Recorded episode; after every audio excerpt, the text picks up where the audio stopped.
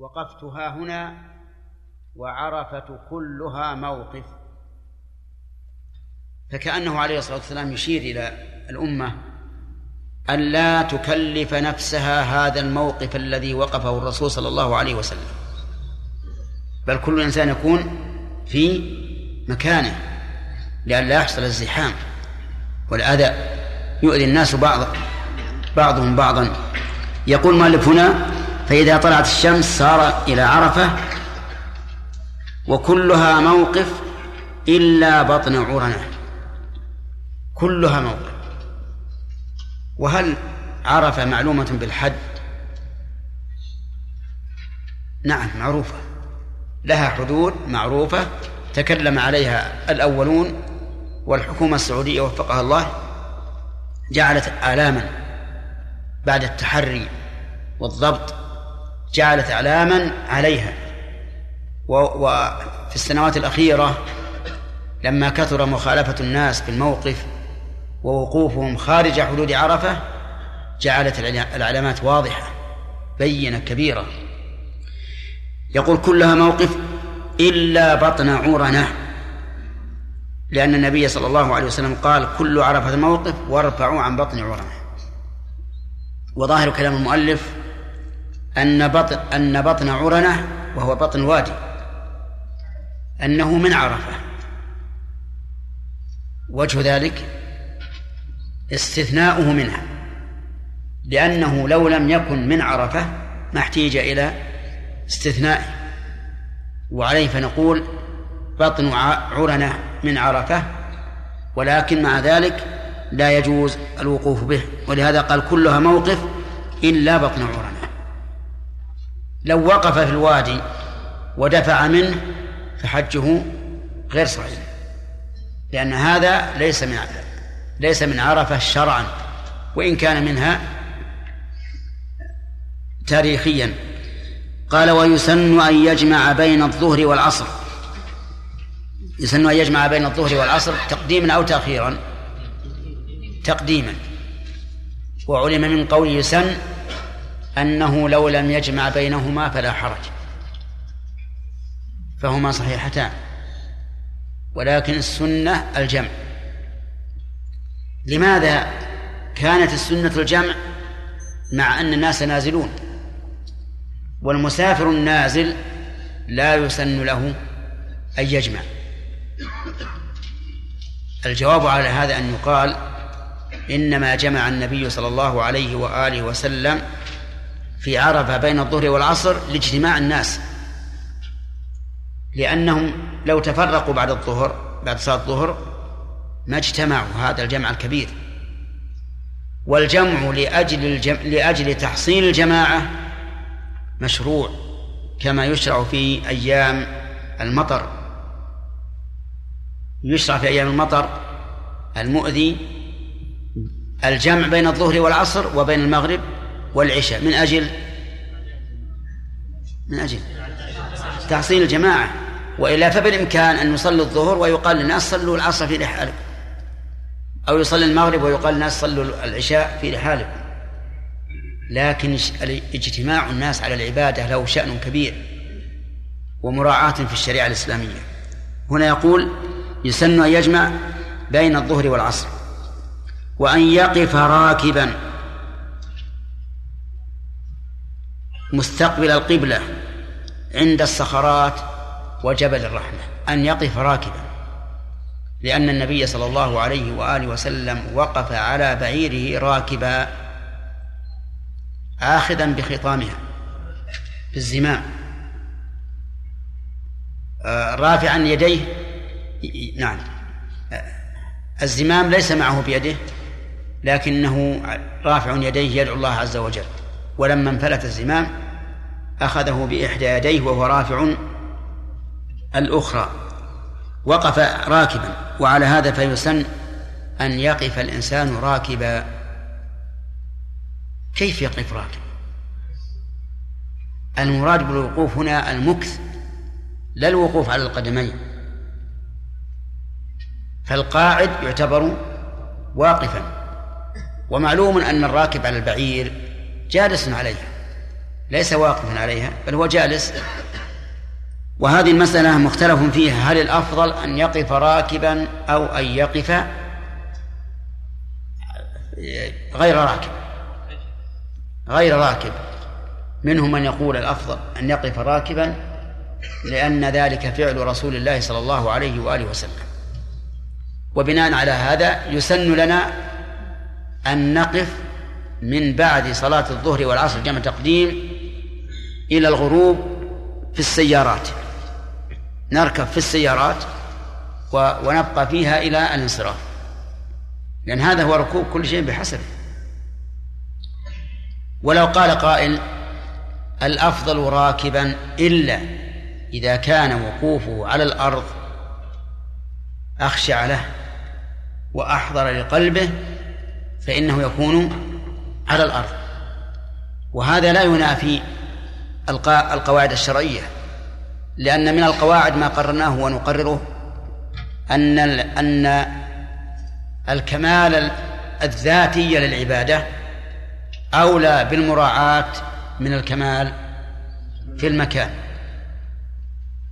وعليه فنقول إن كان الأخشع لك والأحضر لقلب والأخشع إن كان الأخشع لك والأحضر لقلبك أن تقف في السيارة فافعل وإلا ففي الأرض. ويقف عند الصخرات وجبل الرحمة. وهي صخرات معروفة لا تزال إلى الآن موجودة. لكن الآن كانت مزارات للناس في غير موسم الحج. للبسطة من الناس. يذهب يزورها وحولها إبل مشدودة. نعم. يأتي الإنسان ويركب على البعير المشدودة عند الصخرات ثم تلتقط له صورة. نعم. فيذهب بها إلى بلده ويقول هذه صورتي عند جبل عرفات. كل هذا من أجل الدنيا. من أجل أن يحشو دراهم من من من البسطة يقول يقف راكبا عند الصخرات وجبل الرحمة. جبل الرحمة ويقال له جبل الدعاء. والمناسبة ظاهرة أن أن هذا المكان يعني عرفة كلها موطن رحمة وموطن دعاء. ولكنه ليس معروفا بهذا الاسم في عهد الرسول عليه الصلاة والسلام. لكن العلماء رحمهم الله جعلوا له لهذه المناسبة هذا الاسم جبل الرحمة أو جبل الدعاء. وقول المؤلف يقف راكبا عند الصخرات وجبل الرحمة. لم يبين أين يكون اتجاهه ولكن نقول يكون اتجاهه إلى القبلة. لأن كل العبادات الأفضل أن تستقبل بها القبلة إلا ما قام الدليل على خلافه. كما قال ابن مفلح رحمه الله في في في الفروع لما ذكر بعض العلماء أنه يشرع أن يستقبل القبلة حال الوضوء قال وهو متوجه في كل طاعة إلا بدليل. ولا شك أنه في الدعاء ينبغي أن يستقبل الإنسان القبلة. أما في الوضوء وشبهه ففي النفس من هذا شيء يعني كون نقول للإنسان إذا أردت أن تتوضأ فاستقبل القبلة هذا يحتاج إلى دليل خاص لأن الظاهر من حال الرسول عليه الصلاة والسلام أنه لا يتعمد ذلك. المهم أنه يستقبل القبلة. ماذا تكون الحال لو كان إذا استقبل القبلة صار الجبل خلفه؟ أو صار عن يمينه أو شماله. لا يضر. لا يضر. حتى لو كان الجبل خلف ظهرك لا يضر. لأن الكعبة أفضل من الجبل. وعند العامة تستقبل الجبل. ولكن هذا ناتج عن الجهل. وعلى طلبة العلم أن يبينوا للناس أن المشروع استقبال القبلة. ويكثر الدعاء. طيب بقي علينا أن أن نقول نرى الناس في يوم عرفة يصعدون هذا الجبل. فهل صعوده مشروع أو ممنوع أو أو جائز؟ أم ماذا؟ نقول أما من صعده تعبدا فصعوده ممنوع لأنه يكون أتى ببدعة وكل بدعة ضلالة. وأما من صعده تفرجا فهذا جائز ما لم يكن قدوة يقتدى به يقتدي به الناس فيكون إيش؟ يكون ممنوعا. وأما من صعده إرشادا للجهال فصعوده مشروع أو واجب مشروع أو واجب حسب الحال. نعم. لأننا نسمع أن بعض الجهال إذا صعد الجبل هذا يكتب كتابات ويضع فيه خرق خرقا وأشياء منكرة. فإذا ذهب طالب علم يرشد الناس ويقول هذا مبتدع وهذا لا ينبغي. فهذا طيب. نقول إنه مشروع إما وجوبا وإما استحبابا. طيب يقول ويكثر الدعاء عندي مما ورد. كذا عندكم؟ بما. ولا ومما؟ اختلطت الأصوات علي. الآن ما أدري وش اللي عندي. بما ولا ومما؟ كل... أي. أي طيب. نعم. هي أنا أنا حافظة ويكثر الدعاء ومما ورد. نعم. طيب لا ما لا ما ما في معنى طيب يكثر الدعاء مما ورد يعني من هنا للجنس. يعني يكون دعاؤه مما ورد عن النبي صلى الله عليه وسلم. أو يكثر الدعاء بما يريد ومما ورد. أو يكثر الدعاء بما ورد أي بالذي ورد والمعنى متقارب. المهم أنه ينبغي الإنسان أن يكثر من الدعاء ومن الذكر. لقول النبي صلى الله عليه وآله وسلم خير الدعاء دعاء يوم عرفة. وأفضل ما قلت أنا والنبيون من قبلي لا إله إلا الله. فإن قال قائل الوقت طويل ولا سيما في أيام الصيف وربما يلحق الإنسان ملل لأنه لو بقي يدعو من صلاة الظهر يعني جمع تقديم إلى الغروب لحقه الملل. فهل اشتغاله بغير الدعاء والذكر جائز؟ نقول نعم. وربما يكون مطلوبا إذا كان وسيلة للنشاط. إذا كان وسيلة للنشاط. والإنسان بشر يلحقه الملل. ونبينا صلى الله عليه وسلم لا نصل إليه أو لا نكون مثله ولا قريبا منه بالنسبة لتحمله للعبادة. فقد كان يقوم في الليل حتى تتورم قدماه وتتبطل قدماه عليه الصلاة والسلام. ونحن لا نطيق هذا. على أن الرسول عليه الصلاة والسلام خطب بعد الزوال وليس بعد الزوال مباشرة لأنه لما زالت الشمس كان في نمرة. فأمر بناقته فرحلت له.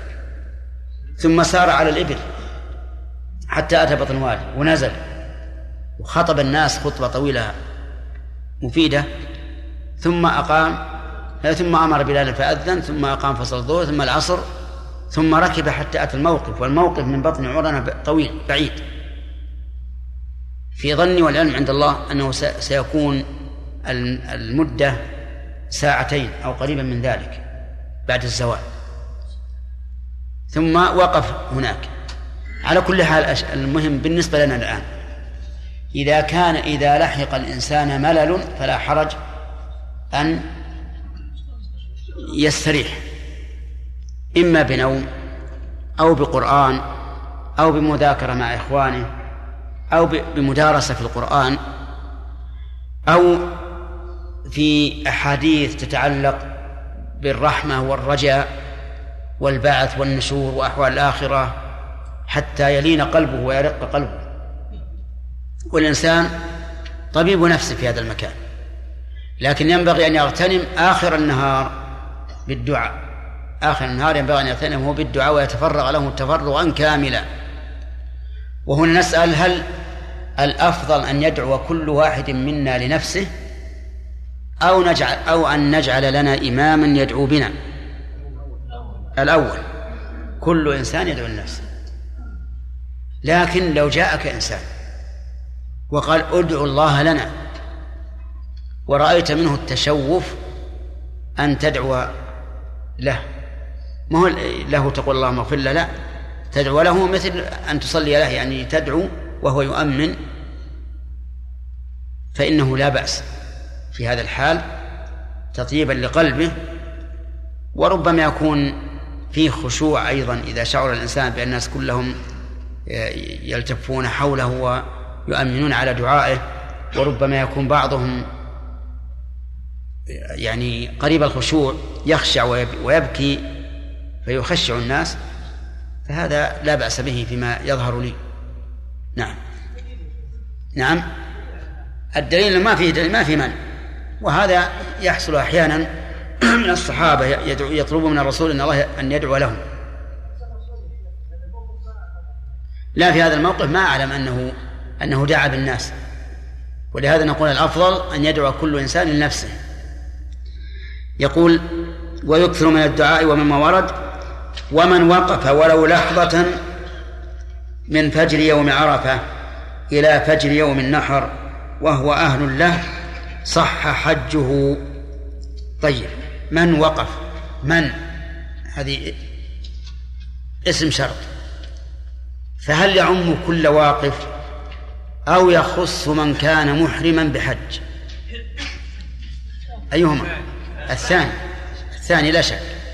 ولهذا لو وقف بعرفة ولم يحرم إلا بعد أن غادرها لم لم ينفعه الوقوف. من وقف محرما بعرفة ولو لحظة قول ولو لحظة يحتمل أنه إشارة خلاف ويحتمل أنه للمبالغة وأنه لو وقف ولو أذن وقفة وهذا الأقرب من فجر يوم عرفة إلى فجر يوم النحر. أفادنا المؤلف رحمه الله أن وقت الوقوف من فجر يوم عرفة. وهذا من مفردات مذهب الإمام أحمد وجمهور العلماء على خلافه على أن وقت الوقوف من الزوال. حجة الإمام أحمد رحمه الله حديث عروة بن المضرس أنه وافى رسول الله صلى الله عليه وآله وسلم في مزدلفة لصلاة الصبح وأخبره ما صنع وأنه أتعب نفسه وأكل راحلته ولم يدع جبلا إلا وقف عنده فقال له النبي صلى الله عليه وسلم علي من شهد صلاتنا هذه ووقف معنا حتى ندفع وصالح أيضا وقد وقف قبل ذلك بعرفة صالح ليس مدرجة هذه يقول من شهد صلاتنا هذه ووقف معنا حتى ندفع وقد وقف قبل ذلك بعرفة ليلا أو نهارا فقد تم حجه وقضى تفته الشاهد قوله ليلا أو نهارا. ولم ولم يقيده بما بما بعد الزوال. هذا ما استدل به الإمام أحمد رحمه الله في المشهور عنه. أما جمهور العلماء وهو رواية عن أحمد فإن وقت الوقوف يكون من زوال الشمس. ويحتجون لذلك بأن النبي صلى الله عليه وآله وسلم لم يقف قبل الزوال. وقال خذوا عني مناسككم. وعليه فيحمل قوله لعروة بن مضرس ليلا أو نهارا أي نهارا مما يصح الوقوف فيه.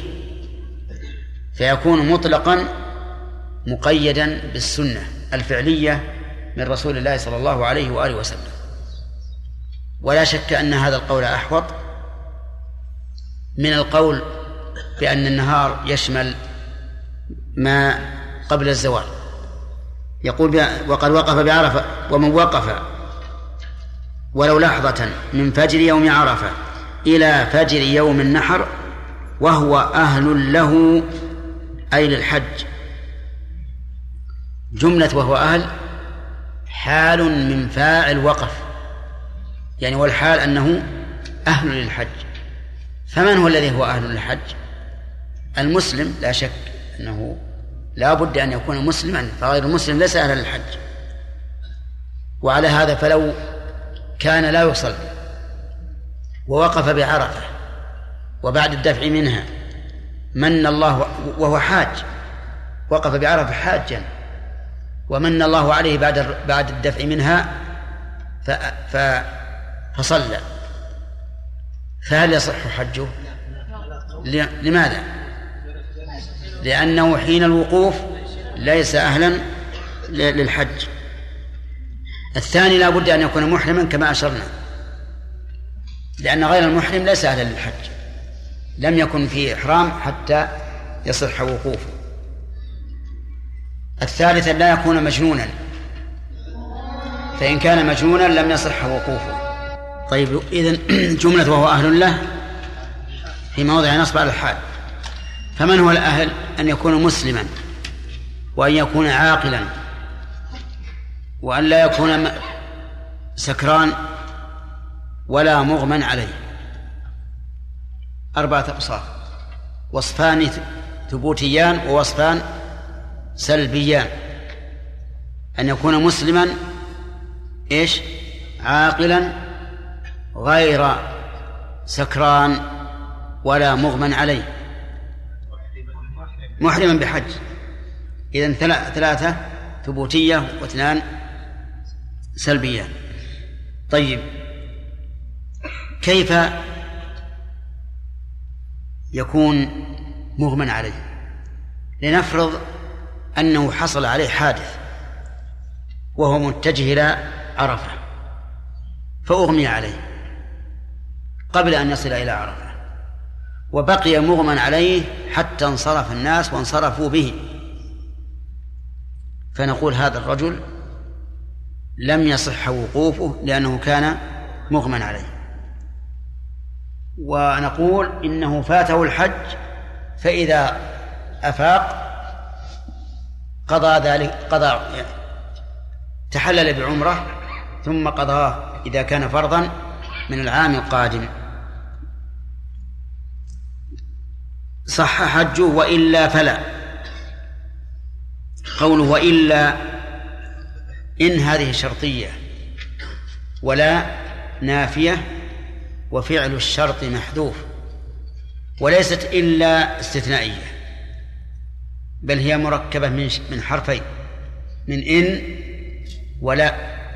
لكن أدغمت إحداهما في الأخرى والتقدير وإن لا يكن الأمر كذلك فلا أي فلا يصح حجه.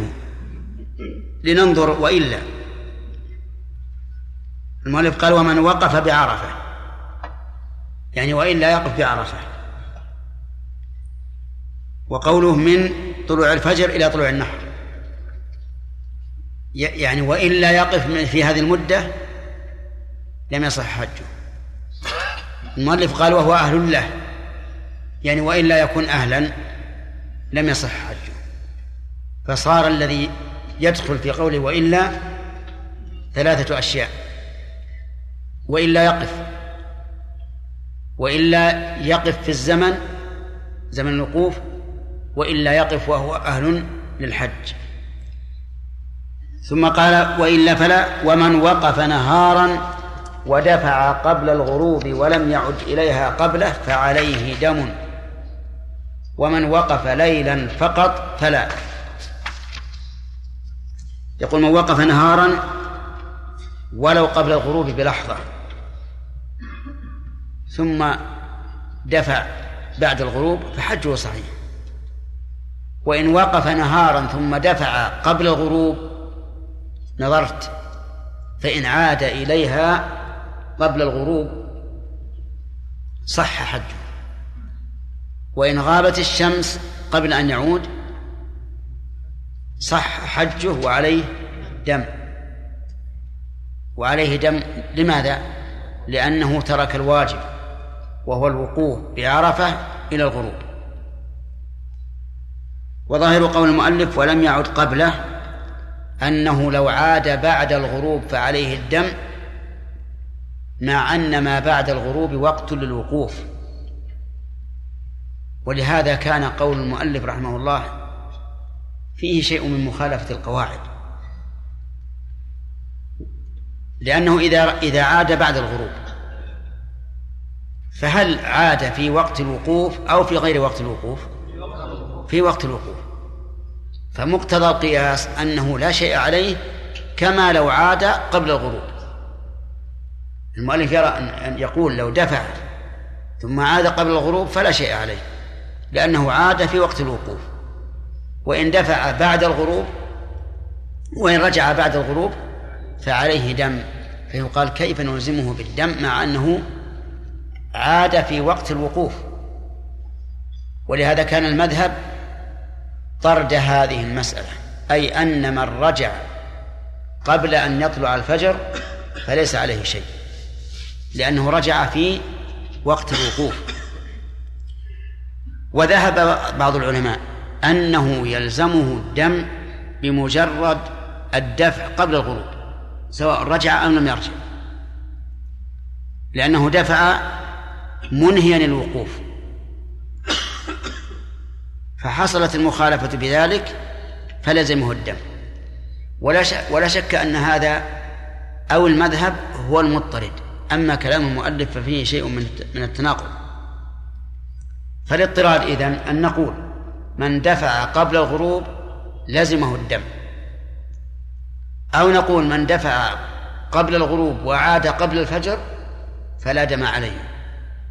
أما أن نقول إن رجع قبل الغروب فلا دم عليه وإن رجع بعده فعليه دم مع قولنا بأن الكل وقت للوقوف ففيه شيء من التناقض. و و ولو قيل بالقول الثالث الذي يلزمه الدم إذا دفع قبل الغروب مطلقا إلا إذا كان جاهلا ثم نبه فرجع. ولو بعد الغروب فلا دم عليه لو قيل بهذا القول لكان له وجه. وذلك لأنه إذا دفع قبل الغروب فقد تعمد المخالفة فيلزمه الدم بالمخالفة. ورجوعه بعد أن لزمه الدم بالمخالفة لا يؤثر شيئا. أما إذا كان جاهلا كما لو دفع قبل الغروب ثم قيل له إن هذا لا يجوز فقال أستغفر الله وأتوب إليه ثم رجع ولو بعد الغروب فإنه ليس عليه دم. لو قيل بهذا القول لكان له وجه وهو أقرب إلى القواعد مما ذهب إليه المؤلف. يقول ومن وقف ومن وقف ومن وقف ليلا فقط فلا. وش معنى فقط؟ أي دون النهار بأن لم يأتي إلى إلى عرفة إلا بعد غروب الشمس فإنه يجزئه. لعموم قول النبي عليه الصلاة والسلام وقد وقف قبل ذلك بعرفة ليلا أو نهارا فقد تم حجه وقضى تفثه. ثم يدفع بعد الغروب إلى مزدلفة بسكينة. ويسرع في الفجوة ويجمع بين العشاءين لأن النبي صلى الله عليه وآله وسلم دفع بعد الغروب وأردف أسامة بن زيد خلفه ودفع صلى الله عليه وسلم بسكينة وقد شنق الزمام لناقته حتى إن رأسها من شدة الشنق ليصيب مورك رحله. لقد قد عنها عنا شديدا وهو يقول بيده اليمنى أيها الناس السكينة السكينة فإن البر ليس بالإيضاع. وسبحان الله التاريخ يعيد نفسه. يعني من عهد الرسول وربما من قبل أيضا كان الناس إذا نفروا إيش؟ أسرعوا. وفي ذلك الوقت الإسراع له وجه لأن الدروب وعرة. والليل قد أسدل ظلامه فكانوا يحرصون على السرعة من أجل مبادرة الوقت. بل قد كانوا في الجاهلية يدفعون قبل أن تغرب الشمس. إذا صارت الشمس على الجبال كالعمائم على رؤوس الرجال دفعوا اغتناما لوقت السفر. يعني الإضاءة. قال ويسرع في الفجوة. يعني المتسع. يعني إذا أتى متسعا أسرع. لأن ذلك أرفق به حتى يصل إلى مزدلفة مبكرا. وكان من هدي النبي صلى الله عليه وسلم في دفعه أنه إذا أتى حبلا من الحبال أرخى لناقته قليلا من أجل أن تصعد. لأن الناقة إذا كانت قد عنت بالزمام يشق عليها الصعود فإذا أرخي لها سهل عليها الصعود. فكان من هديه عليه الصلاة والسلام أنه إذا أتى حبلا من الحبال أرخى لها قليلا حتى تصعد وإذا وجد فجوة أسرع. يقول ويجمع بين العشاءين متى يجمع؟ إذا وصل إلى مزدلفة. ولا يصل إلى مزدلفة إذا دفع على صفة دفع الرسول عليه الصلاة والسلام إلا بعد دخول وقت العشاء. ولهذا كان جمع النبي صلى الله عليه وآله وسلم في مزدلفة جمع تأخير لأنكم تصوروا أنه في أقصى عرفة من جهة الشرق سيمر بجميع عرفة وهي واسعة ويمر بالطريق الذي بينها وبين مزدلفة ثم إنه ثبت في الصحيح أنه عليه الصلاة والسلام نزل في الشعب شعب المأزمين وبال وتوضأ وضوءا خفيفا وقال له أسامة الصلاة يا رسول الله قال الصلاة أمامك. وهذا يقتضي وقتا طويلا. فلهذا كان وصوله إلى مزدلفة إلى مقره هناك بعد دخول العشاء بلا شك. بعد دخول صلاة العشاء بلا شك. فإن قال قائل هل يسن أن ينزل الإنسان في أثناء الطريق وفي المكان الذي نزل فيه الرسول عليه الصلاة والسلام إن كان سار معه ويبول ويتوضأ وضوءا خفيفا أو لا؟ نقول لا. لأن هذا وقع اتفاقا بمقتضى الطبيعة. احتاج النبي صلى الله عليه وسلم إلى أن يبول فنزل فبال بمقتضى الطبيعة. لو أنه احتاج إلى أن يبول في غير هذا المكان نعم لنزل. ولو لم يحتج لم ينزل. والدليل على هذا أنه صلى الله عليه وسلم لو لما وصل إلى مزدلفة ووقف صلى المغرب قبل حط الرحال. ثم بعد صلاة المغرب حطوا رحالهم. ثم صلوا العشاء. فهذا دليل على أن الرسول صلى الله عليه وسلم نزل هناك لا تعبدا ولكن اتفاقا. قال المؤلف ويبيت بها. لو صلى في الطريق لو صلى المغرب والعشاء في الطريق فهل يجوز أو لا؟ ذهب ابن حزم منجنيق العرب إلى أنه لو صلى في الطريق لم يجزه. لأن النبي صلى الله عليه وسلم قال لأسامة الصلاة أمامك. ولكن الصحيح قول الجمهور أنه لو صلى في الطريق لأجزأه. لعموم قول النبي صلى الله عليه صلى الله عليه وآله وسلم جعلت الأرض مسجدا وطهورا. وأما قول الرسول صلى الله عليه وسلم لأسامة الصلاة أمامك فوجهه ظاهر لأنه لو أوقف الناس في هذا المكان لو وقف ليصلي وقف الناس فلو أوقفهم في هذا المكان وهم مشرئبون إلى أن يصلوا إلى مزدلفة لكان في ذلك مشقة عليهم. ربما لا تحتمل فكان هديه عليه الصلاة والسلام هدي رفق وتيسير. لكن لو أن أحدا صلى فإنه فإن صلاته تصح لعموم الحديث الذي ذكرنا. جعلت الأرض مسجدا وطهورا. لكن ربما يجب أن يصلي في الطريق. متى؟ إذا خشي خروج وقت صلاة العشاء. بمنتصف الليل فإنه يجب أن يصلي في الطريق. ينزل ويصلي. فإن لم يمكنه النزول للصلاة فإنه يصلي ولو على السيارة إذا كان لا يمكنه. لأنه ربما يكون الخط يمشي لكن مشيا ضعيفا. لا يمكنه أن يصل إلى مزدلفة قبل منتصف الليل ولا وليس الخط واقفا حتى يمكن أن ينزل ويصلي ثم يركب. ففي هذا الحال إذا اضطر إلى أن يصلي في السيارة فليصلي وعليه أن يأتي بما يمكنه من الشروط والأركان والواجبات.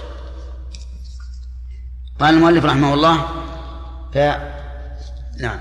ويبيت بها يبيت بها وجوبا أو استحبابا. ظاهر كلام المؤلف أنه يبيت بها وجوبا بدليل قوله فيما بعد فعليه دم إذا لم يفعل ويبيت بها. واختلف العلماء رحمهم الله في في البيتوتة بمنى. في مزدلفة بالبيتوتة في مزدلفة. فمنهم من قال إنها سنة ومنهم من قال إنها واجب يجبر بدم. ومنهم من قال إنها إن المبيت فيها ركن كالوقوف بعرفة لأن الله نص عليه وقال فإذا أفضتم من عرفات فاذكروا الله عند المشعر الحرام. والنبي صلى الله عليه وآله وسلم سواها في عرفة حينما قال وقفت ها هنا وجمع كلها موقف.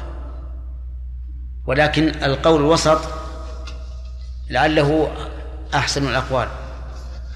أنها أنه واجب يجبر بدم ولا يقتصر فيه على السنة. قال المؤلف وله الدفع بعد نصف الليل. له الضمير يعود على من؟ على الحاج. مطلقا.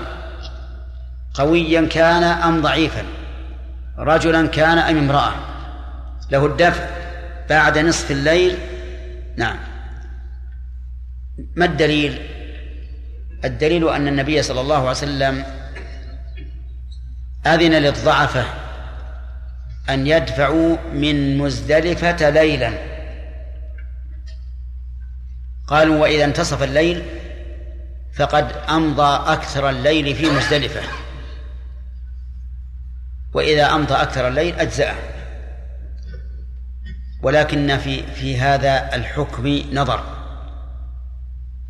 لأنه لا يطابق الدليل. فالدليل هو أن الرسول صلى الله عليه صلى الله عليه وآله وسلم بعث الضعفة من أهله بليل. وكلمة ليل تصدق على النصف الأول والنصف الثاني.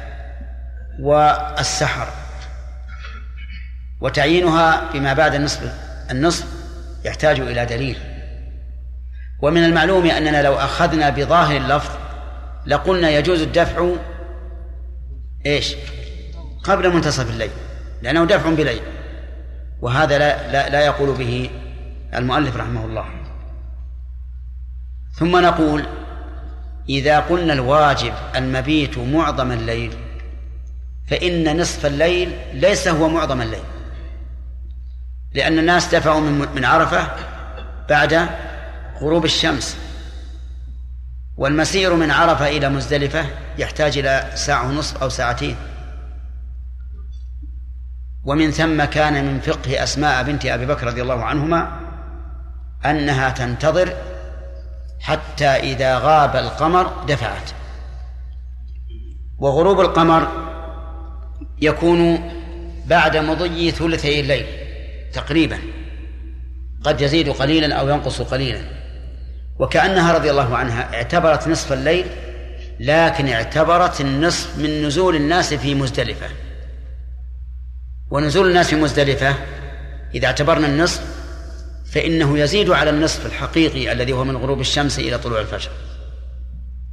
يزيد بنحو هذا المقدار الذي اعتبرته أسماء وهو غروب القمر. وهذا هو الصحيح أن المعتبر غروب القمر وإن شئت فقل أن المعتبر البقاء في مزدلفة أكثر الليل ولكن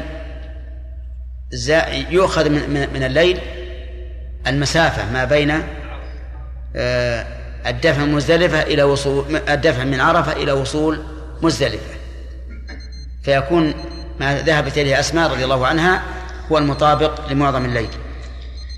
يقول وأبيت بها وله الدفع بعد نصف الليل. و وقب وقبله أي قبل نصف الليل يعني لو دفع فيه دم عندي سواء كان عالما بالحكم أو جاهلا حامدا أو ناسيا. إذا دفع قبل منتصف الليل فعليه دم. لماذا؟ لأنه ترك واجبا. وهذا الدم دم جبران يذبحه ويتصدق به جميعا على الفقراء في مكة. وقبله فيه دم.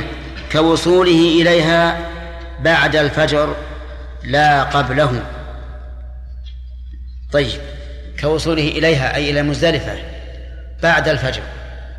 فإذا وصل إلى مزدلفة بعد الفجر ولو بلحظة لزمه دم لأنه لم يبت بها. ولكن ظاهر حديث عروة بن مضرس رضي الله عنه أن من أدرك صلاة الفجر في مزدلفة على الوقت الذي صلاه الرسول عليه الصلاة والسلام فإنه لا شيء عليه. لقوله من شهد صلاتنا هذه والإشارة إلى هذه تفيد أنه لا بد أن يكون أن تكون الصلاة في أول الوقت لأن الرسول صلى الله عليه وسلم صلى الفجر في أول وقتها كوصوله إليها بعد الفجر لا قبله أي لا إن وصل إليها قبل الفجر ولو بعد نصف الليل فإنه لا شيء عليه. والخلاصة إذا دفع قبل منتصف الليل على المذهب على ما مشى عليه المؤلف. إذا دفع قبل منتصف الليل فعليه دم. إذا دفع بعد منتصف الليل فلا شيء عليه. إذا وصل إلى مزدلفة بعد بعد الفجر فعليه دم. إذا وصل إليها بعد منتصف الليل فلا شيء عليه. تمام؟ طيب. فعليه الدم في حالين. هما إذا دفع قبل منتصف الليل وإذا لم يصل إليها إلا بعد الفجر. عليه دم في الحالين. وليس عليه دم فيما إذا دفع بعد منتصف الليل أو وصل إليها بعد منتصف الليل. لا, لا شيء عليه. إذا طيب لا شيء عليه إذا دفع بعد منتصف الليل. قبل الفجر أو بعده. ولا شيء عليها إذا وصل بعد منتصف الليل لكن قبل الفجر لأن ما بعد الفجر ذكرناه قبل. طيب. و و ولكن قلنا إن ظاهر حديث عروة بن مضرس أن من أدرك صلاة الفجر في أولها فإنه يجزئه. بقي أن يقال حدث المشكلة في أيامنا الأخيرة أن بعض الحجاج لا يصلون إلى مزدلفة إلا بعد طلوع الفجر وبعد صلاة الفجر أيضا. فما الحكم؟ على المذهب يجب عليهم دم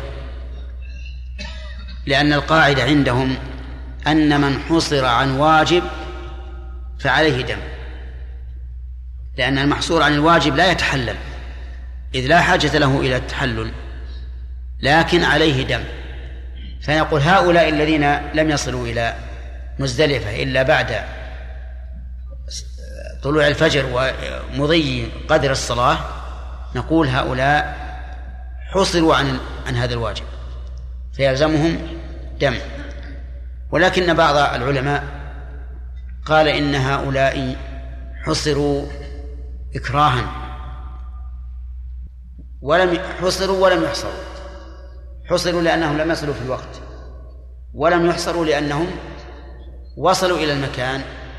فيكون وصولهم إلى المكان بعد زوال الوقت كقضاء الصلاة بعد خروج وقتها للعذر وأنهم إذا حصروا في هذا الحال ولم يصلوا إلى مزدلفة إلا بعد طلوع الفجر وإدراك وذهاب وقت الصلاة فإنهم يكونون كالذين عذروا عن وقت الصلاة حتى خرج وقتها.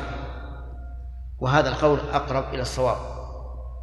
أن يقال من من حبس عاجزا عن الوصول إليها ولم يصل إلا بعد طلوع الفجر ومضي وقت قدر الصلاة أو بعد طلوع الشمس فإنه يقف ولو قليلا ثم يستمر. وذلك لأنه يشبه الصلاة نعم إذا فاتت لعذر فإنه يقضيها. ولو قيل أيضا بأنه يسقط الوقوف لأنه فات وقته لم يكن بعيدا المهم أن القول الراجح أنه لا يلزم بدم لأنه ترك هذا الواجب عجزا عجزا عنه. والله أعلم. طيب إذن جملة وهو أهل له في موضع نصب على الحال. فمن هو الأهل؟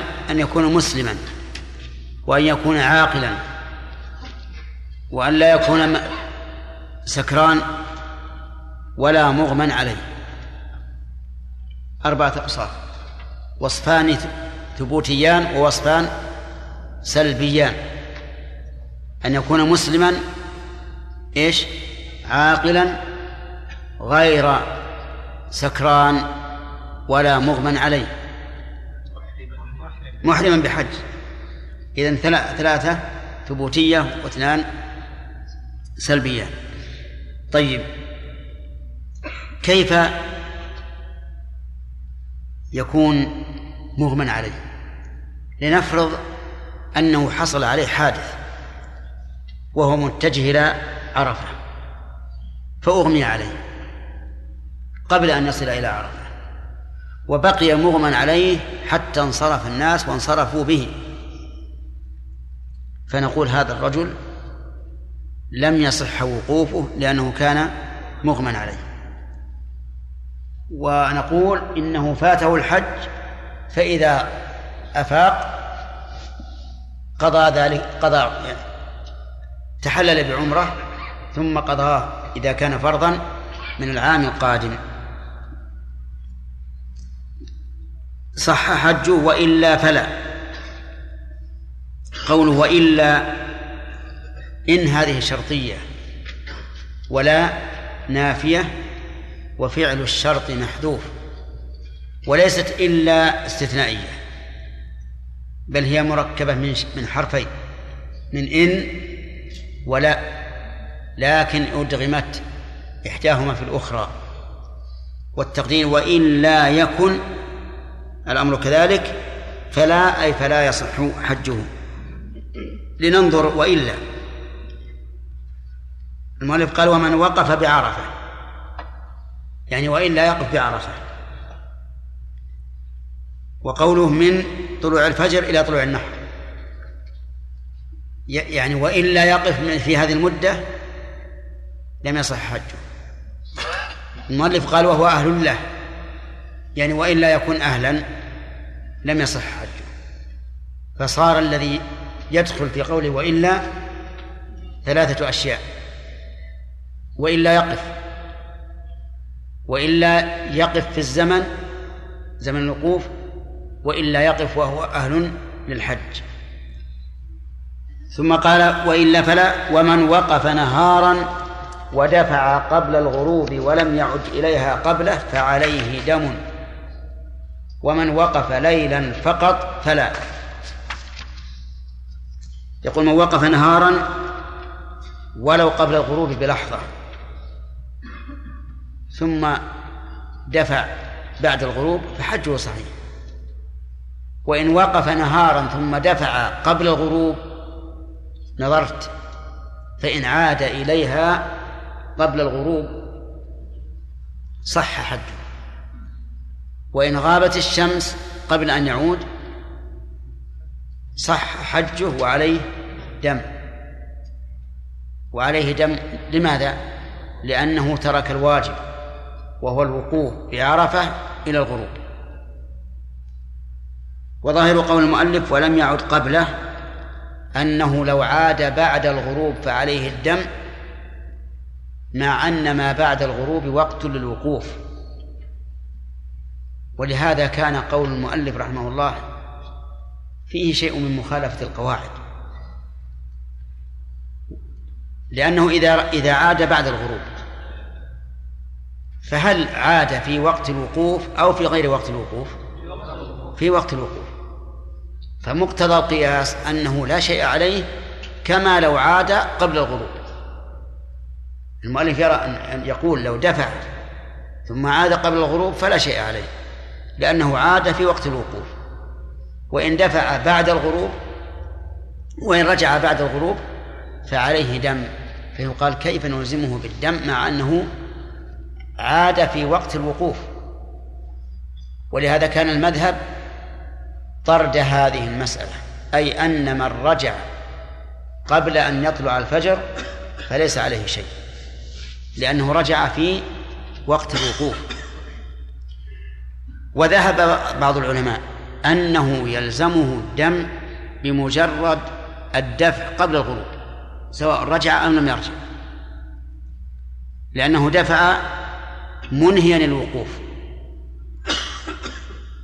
فحصلت المخالفة بذلك فلزمه الدم. ولا شك ولا شك أن هذا أو المذهب هو المضطرد. أما كلام المؤلف ففيه شيء من من التناقض. فالاضطراد إذن أن نقول من دفع قبل الغروب لزمه الدم. أو نقول من دفع قبل الغروب وعاد قبل الفجر فلا دم عليه. أما أن نقول إن رجع قبل الغروب فلا دم عليه وإن رجع بعده فعليه دم مع قولنا بأن الكل وقت للوقوف ففيه شيء من التناقض. ولو قيل بالقول الثالث الذي يلزمه الدم إذا دفع قبل الغروب مطلقا إلا إذا كان جاهلا ثم نبه فرجع ولو بعد الغروب فلا دم عليه لو قيل بهذا القول لكان له وجه.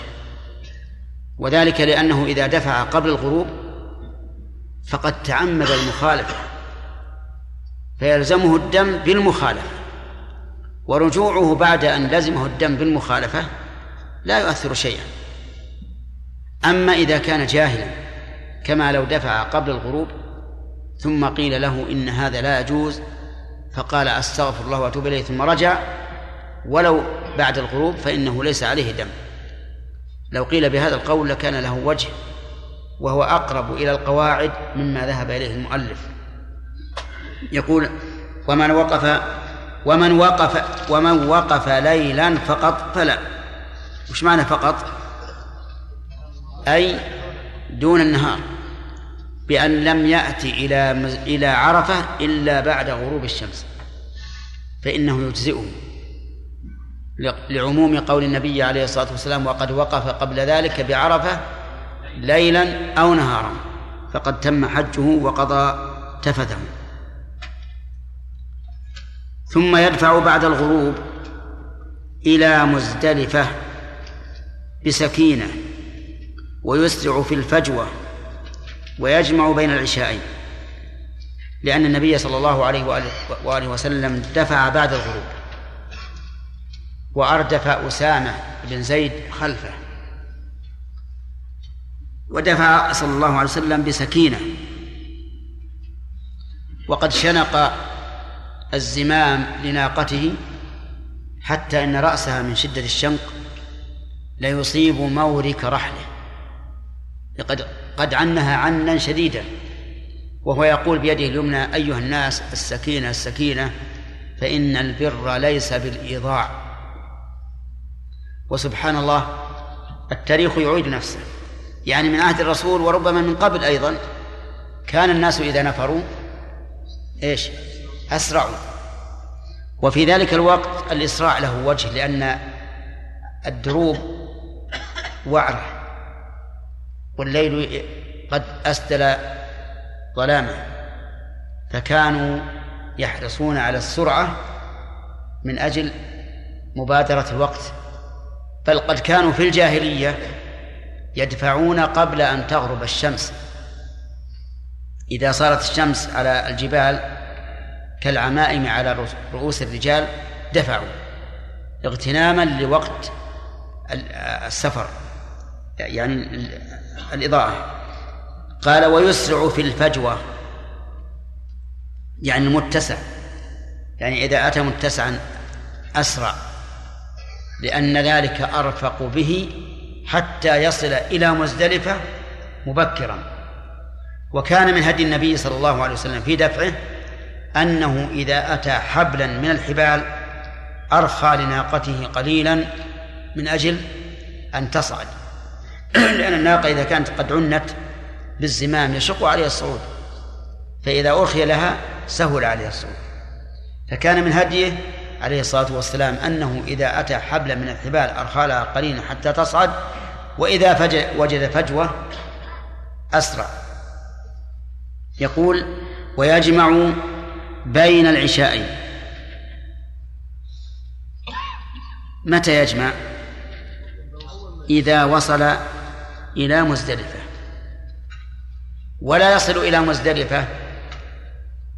إذا دفع على صفة دفع الرسول عليه الصلاة والسلام إلا بعد دخول وقت العشاء. ولهذا كان جمع النبي صلى الله عليه وآله وسلم في مزدلفة جمع تأخير لأنكم تصوروا أنه في أقصى عرفة من جهة الشرق سيمر بجميع عرفة وهي واسعة ويمر بالطريق الذي بينها وبين مزدلفة ثم إنه ثبت في الصحيح أنه عليه الصلاة والسلام نزل في الشعب شعب المأزمين وبال وتوضأ وضوءا خفيفا وقال له أسامة الصلاة يا رسول الله قال الصلاة أمامك. وهذا يقتضي وقتا طويلا. فلهذا كان وصوله إلى مزدلفة إلى مقره هناك بعد دخول العشاء بلا شك بعد دخول صلاة العشاء بلا شك. فإن قال قائل هل يسن أن ينزل الإنسان في أثناء الطريق وفي المكان الذي نزل فيه الرسول عليه الصلاة والسلام إن كان صار معه ويبول ويتوضأ وضوءا خفيفا أو لا؟ نقول لا لأن هذا وقع اتفاقا بمقتضى الطبيعة. احتاج النبي صلى الله عليه وسلم إلى أن يبول فنزل فبال. بمقتضى الطبيعة. لو أنه احتاج إلى أن يبول في غير هذا المكان نعم لنزل. ولو لم يحتج لم ينزل. والدليل على هذا أنه صلى الله عليه وسلم لو لما وصل إلى مزدلفة ووقف صلى المغرب قبل حط الرحال. ثم بعد صلاة المغرب حطوا رحالهم. ثم صلوا العشاء. فهذا دليل على أن الرسول صلى الله عليه وسلم نزل هناك لا تعبدا ولكن اتفاقا. قال المؤلف ويبيت بها. لو صلى في الطريق لو صلى المغرب والعشاء في الطريق فهل يجوز أو لا؟ ذهب ابن حزم منجنيق العرب إلى أنه لو صلى في الطريق لم يجزه لأن النبي صلى الله عليه وسلم قال لأسامة الصلاة أمامك. ولكن الصحيح قول الجمهور أنه لو صلى في الطريق لأجزأه. لعموم قول النبي صلى الله عليه صلى الله عليه وآله وسلم جعلت الأرض مسجدا وطهورا.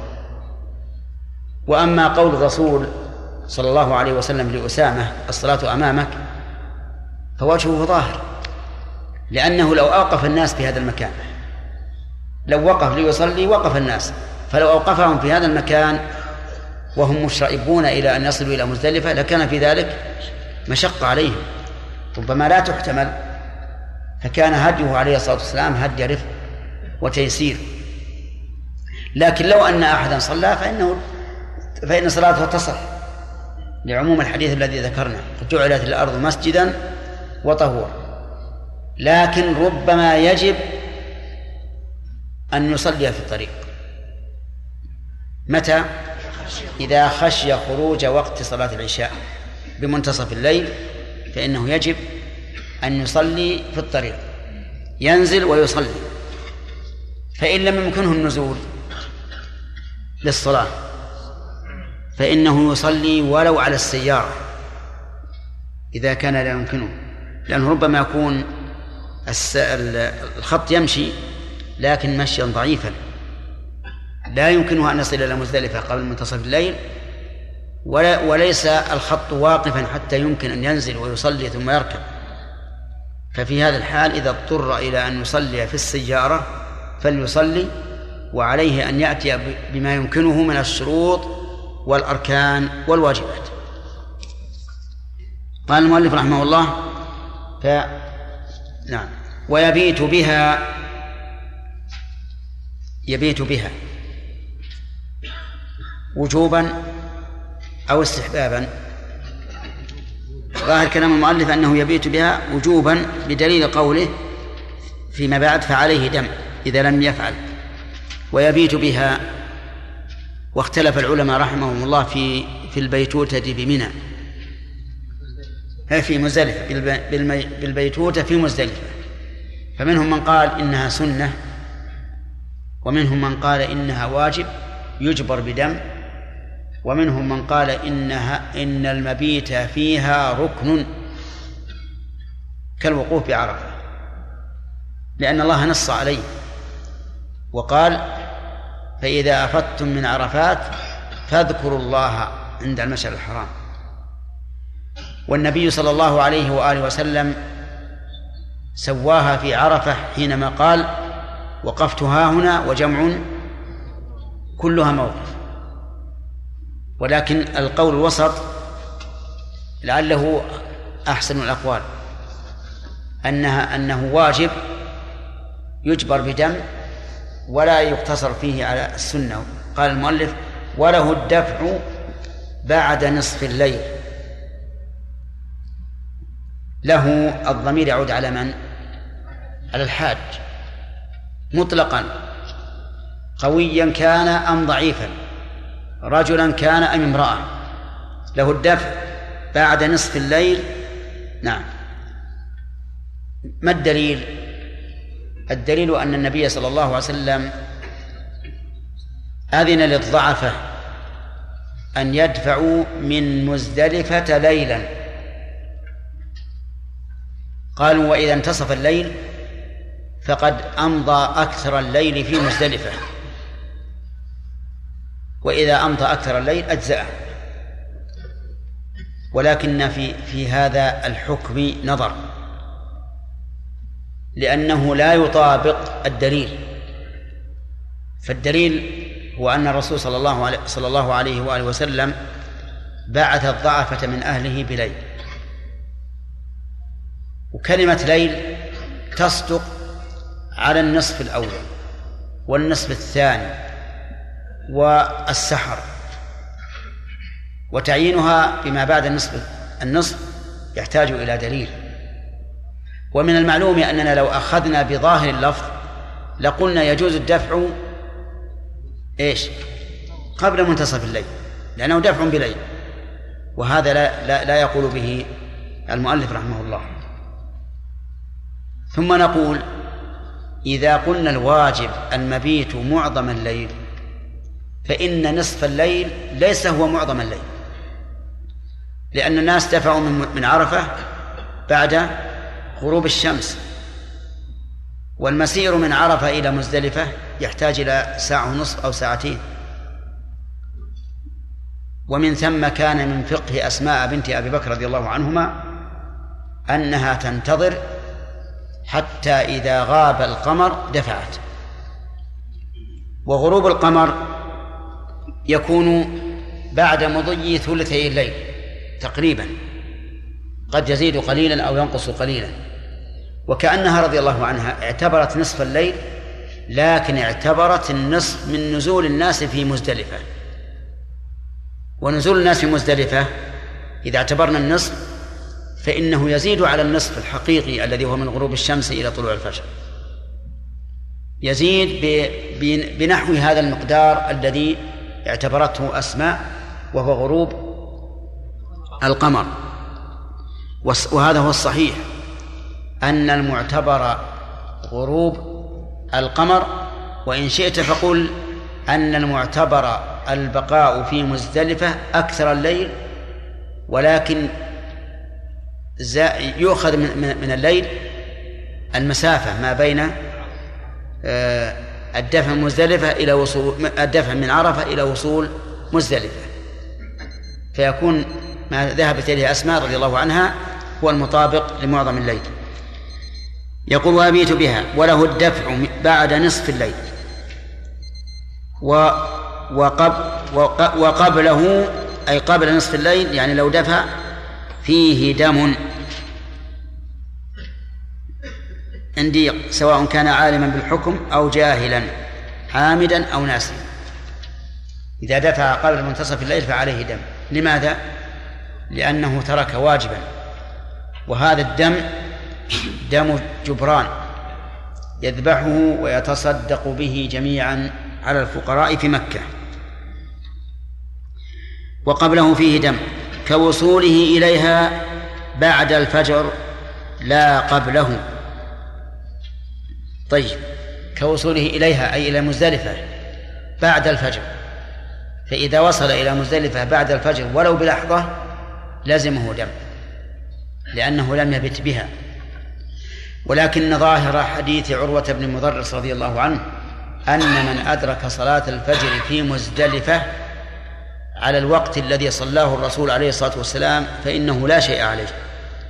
لقوله من شهد صلاتنا هذه والإشارة إلى هذه تفيد أنه لا بد أن يكون أن تكون الصلاة في أول الوقت لأن الرسول صلى الله عليه وسلم صلى الفجر في أول وقتها. كوصوله إليها بعد الفجر لا قبله أي لا إن وصل إليها قبل الفجر ولو بعد نصف الليل فإنه لا شيء عليه. والخلاصة إذا دفع قبل منتصف الليل على المذهب على ما مشى عليه المؤلف. إذا دفع قبل منتصف الليل فعليه دم. إذا دفع بعد منتصف الليل فلا شيء عليه. إذا وصل إلى مزدلفة بعد بعد الفجر فعليه دم. إذا وصل إليها بعد منتصف الليل فلا شيء عليه. تمام؟ طيب. فعليه الدم في حالين. هما إذا دفع قبل منتصف الليل وإذا لم يصل إليها إلا بعد الفجر. عليه دم في الحالين. وليس عليه دم فيما إذا دفع بعد منتصف الليل أو وصل إليها بعد منتصف الليل. لا شيء عليه. إذا طيب لا شيء عليه إذا دفع بعد منتصف الليل. قبل الفجر أو بعده. ولا شيء عليها إذا وصل بعد منتصف الليل لكن قبل الفجر لأن ما بعد الفجر ذكرناه قبل. طيب. و و ولكن قلنا إن ظاهر حديث عروة بن المضرس أن من أدرك صلاة الفجر في أولها فإنه يجزئه. بقي أن يقال حدث المشكلة في أيامنا الأخيرة أن بعض الحجاج لا يصلون إلى مزدلفة إلا بعد طلوع الفجر وبعد صلاة الفجر أيضا. فما الحكم؟ على المذهب يجب عليهم دم.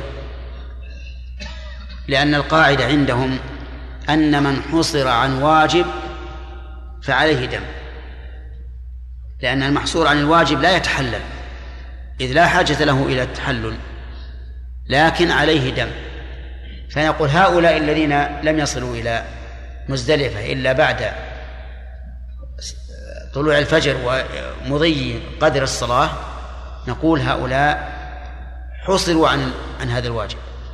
فيلزمهم دم. ولكن بعض العلماء قال إن هؤلاء حصروا إكراها. ولم حصروا ولم يحصروا. حصروا لأنهم لم يصلوا في الوقت. ولم يحصروا لأنهم وصلوا إلى المكان. فيكون وصولهم إلى المكان بعد زوال الوقت كقضاء الصلاة بعد خروج وقتها للعذر. وأنهم إذا حصروا في هذا الحال ولم يصلوا إلى مزدلفة إلا بعد طلوع الفجر وإدراك وذهاب وقت الصلاة فإنهم يكونون كالذين عذروا عن وقت الصلاة حتى خرج وقتها. وهذا القول أقرب إلى الصواب. أن يقال من حب من حبس عاجزا عن الوصول إليها ولم يصل إلا بعد طلوع الفجر ومضي وقت قدر الصلاة أو بعد طلوع الشمس فإنه يقف ولو قليلا ثم يستمر. وذلك لأنه يشبه الصلاة نعم إذا فاتت لعذر فإنه يقضيها. ولو قيل أيضا بأنه يسقط الوقوف لأنه فات وقته لم يكن بعيدا. المهم أن القول الراجح أنه لا يلزم بدم. لأنه ترك هذا الواجب عجزا عجزا عنه. والله أعلم. وله الدفع بعد نصف الليل وقبله فيه دم كوصوله إليها بعد الفجر لا قبله.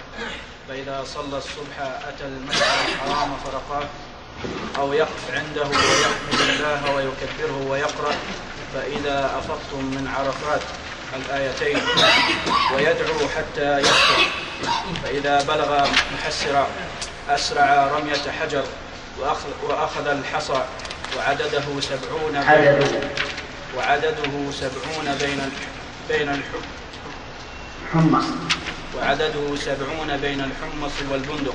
فإذا وصل إلى منى وهي, وهي من وادي محسن إلى جمرة العقبة رماها بسبع حصيات متعاقبات يرفع يده حتى يرى بياض إبطه ويكبر مع كل حصاه ولا يجزئ الرمي بغيرها ولا بها ثانية ولا يقف ولا يقف ويقطع التلبية قبلها.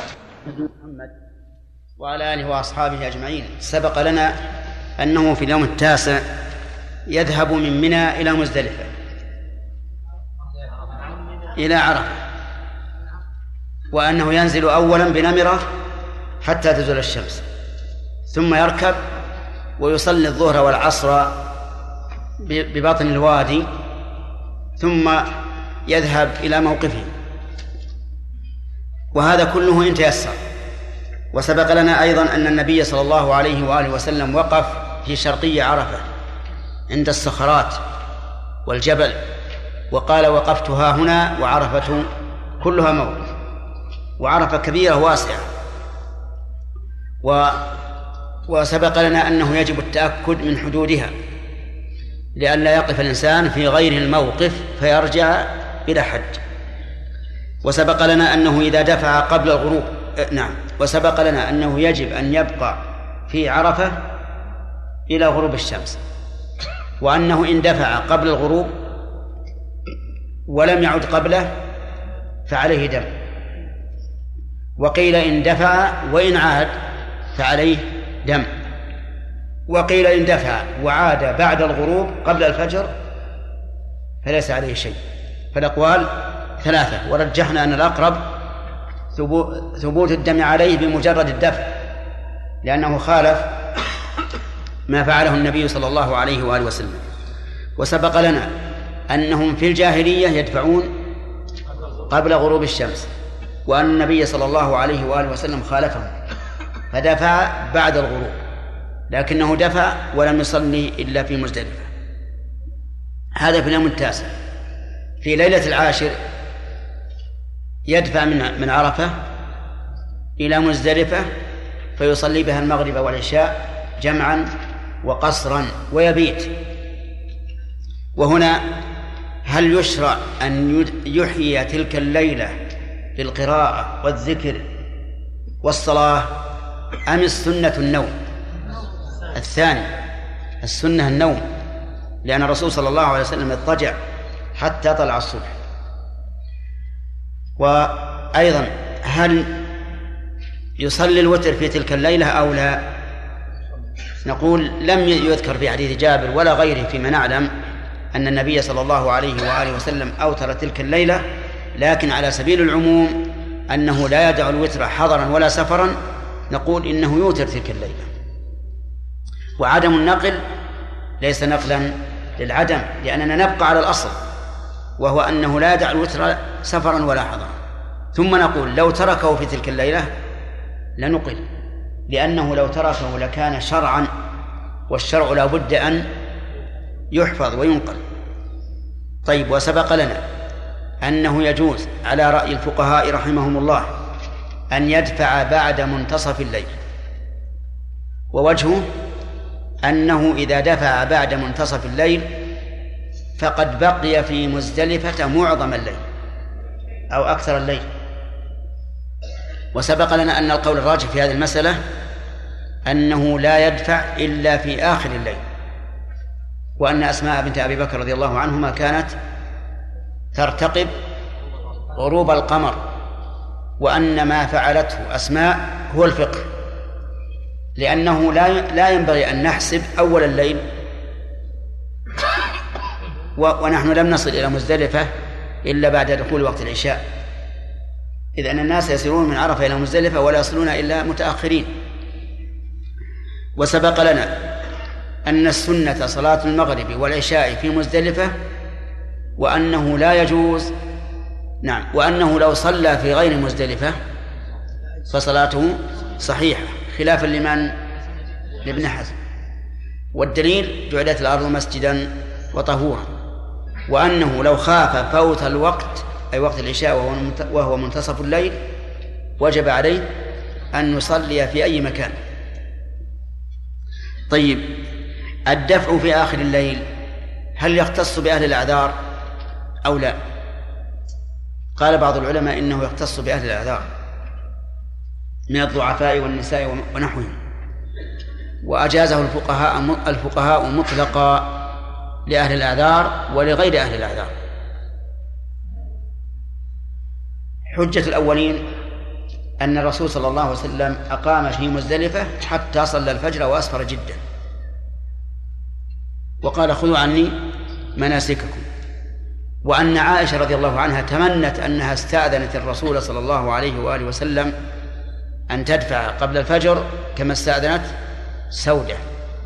وقالت كلاما يفيد أنها لو تود أنها استأذنت من الرسول عليه الصلاة والسلام وأنها لو استأذنت لكان أشد من مفروح به.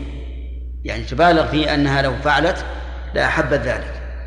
على كل حال الذي يترجح أنه ليس بواجب أن يبقى إلى صلاة الفجر ولا ولا سيما في هذه الأزمان مع كثرة الناس والزحام والشدة لكن هو الأفضل أن يبقى إلى أن يصلي الفجر ويسفر جدا ثم ينصرف. طيب يقول المؤلف رحمه الله تعالى وهو مبتدا درس الليلة في فإذا فإذا صلى الصبح إذا صلى الصبح. وهنا لم يبين متى تكون هذه الصلاة. لكن قد ثبت بالسنة أن الرسول صلى الله عليه وآله وسلم صلاها حين تبين له الصبح ولم يتأخر. صلاها بغلس. فإذا صلى الصبح أتى المشعر الحرام والمشعر الحرام جبل صغير معروف في مزدلفة وعليه المسجد المبني الآن. أتاه سواء كان راكبا أم راجلا. والنبي صلى الله عليه وآله وسلم ركب وناقته ووقف عند المشعر الحرام وقف راكبا. لكنه قال وقفتها هنا. وجمع كلها موقف. جمع يعني مزدلفة. وسميت جمعا لأن الناس يجتمعون فيها كلهم. وكانوا في الجاهلية لا يجتمع وكانوا في الجاهلية لا يجتمعون فيها نعم وكانوا في الجاهلية يجتمعون فيها كلهم. وفي عرفة لا يجتمع أهل مكة بل لا يجتمع قريش مع غيرهم لأنهم يقفون في مزدلفة. لا يخرجون إلى عرفة لأن عرفة من الحل فمن أجل هذا سميت جمعا لأنها تجمع الناس كلهم. وقفت ها هنا يقول الرسول عليه الصلاة والسلام وقفت ها هنا وجمع كلها موقف. وقولها المشعر الحرام. وصف بالحرام لأن هناك مشعرا حلالا وهو عرفات.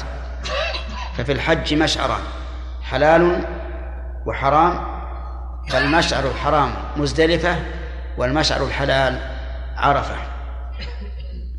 طيب وقو ولماذا وصف بالحرام؟ لأنه داخل حدود الحرم. قال فيرقاه يعني يرقى هذا المشعر وهو جبل صغير كما قلنا أو يقف عنده لقوله تعالى فاذكروا الله عند المشعر الحرام. أو يقف عنده. ويحمد الله ويكبره ويدعو الله عز وجل رافعا يديه إلى أن يسفر جدا ويكون أيضا مستقبل القبلة. قال المؤلف ويقرأ فإذا أفضت من عرفات الآيتين.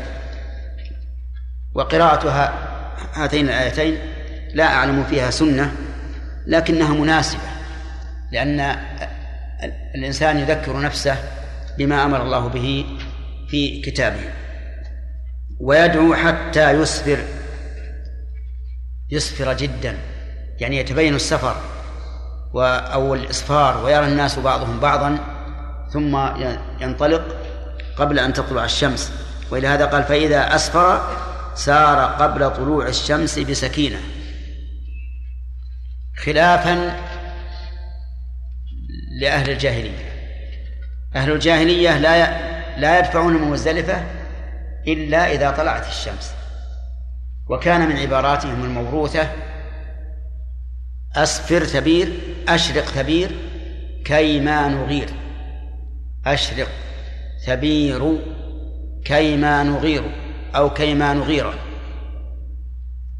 ثبير جبل معروف هناك كان رفيعا تتبين به الشمس قبل غيره مما حوله من الجبال وكانوا يرقبون هذا الجبل فإذا أشرق دفعوا.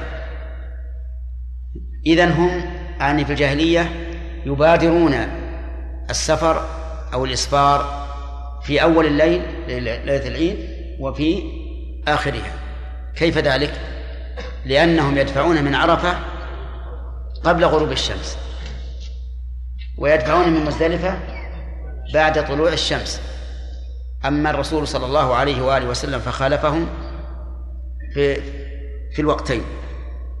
يقول سار إلى عرفة بسكينة يعني لا بإسراع وإيضاع للإبل والإيضاع الإسراع بل يكون بسكينة. فإذا أتى محسرا فإذا بلغ محسرا أسرع رمية حجر. لأن النبي صلى الله عليه وسلم حرك قليلا حرك ناقته حين بلغ محسرا ومحسر بطن واد عظيم. وبهذا نعرف أن بين المشاعر أودية. فبين فبين المشعر الحرام والمشعر الحلال وادي. وهو عرنة. وبين المشعرين الحرامين منى ومزدلفة وادي وهو وادي محصر. أسرع فيه النبي عليه الصلاة والسلام واختلف العلماء لماذا أسرع. فقال بعضهم أسرع لأن بطن الوادي يكون دعثا ولينا يحتاج أن يحرك فيه الإنسان بعيرة لأن مشي البعير على الأرض الصلبة أسرع من مشيها على الأرض الرخوة فحرك من أجل أن يتساوى سيرها في الأرض الصلبة وسيرها في الأرض الرخوة. وعلى هذا فالملاحظ هنا هو مصلحة السير فقط. وقيل أسرع لأن الله أهلك فيه أصحاب الفيل. فينبغي أن يسرع لأن المشروع على الإنسان إذا مر بأراضي العذاب أن يسرع. كما فعل النبي صلى الله عليه وآله وسلم حين مر بديار ثمود في غزوة تبوك. لما مر زجر الناقة عليه الصلاة والسلام وقنع رأسها هكذا وأسرع. و و و واليوم الناس بعضهم يتخذ هذه الديار سياحة ونزهة والعياذ بالله مع أن الرسول أسرع وقال لا تدخلوا على هؤلاء المعذبين إلا أن تكونوا باكين أن يصيبكم ما أصابهم أن يصيبكم ما أصابهم. كيف يصيبنا ما أصابهم؟ ونحن لم نعمل لأن الإنسان إذا دخل على هؤلاء فقلبه يكون غير غير لين وغير خاشع. فيكون قاسيا مع مشاهدته آثار آثار العذاب وحينئذ يصيبه ما أصابهم من التكذيب والتولي. هذا معنى معنى الحديث. يعني ليس المراد أن يصيبكم العذاب الرجس الحسي. قد يراد به العذاب أو الرجس المعنوي. أن يقسو قلب الإنسان فيكذب بالخبر ويتولى عن الأمر. نسأل الله العافية. وبهذا نعرف أن اتخاذها نزهة خطأ عظيم. مخالف لأمر النبي صلى الله عليه وآله وسلم. لا تدخلوا على هؤلاء المعذبين إلا أن تكونوا باكين. فإن لم تكونوا باكين فلا تذكروها والذين يذهبون للنزهة أو للتفرج هل هم يبكون؟ نعم. الظاهر أنهم للضحك أقرب منهم إلى البكاء. نعم. ويصورون ويعملون أشياء الله أعلم بها. فنسأل الله لنا ولكم العبرة والهداية. المهم أن من العلماء من علل إسراع النبي صلى الله عليه وآله وسلم بأن هذا هو الموضع الذي إيش؟ أهلك الله فيه أصحاب الفيل. لكن هذا هذا التعليل عليل.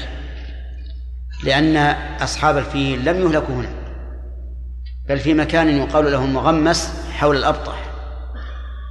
وفي هذا يقول الشاعر الجاهلي حبس الفيل بالمغمس حتى ظل يحبو كأنه مكفول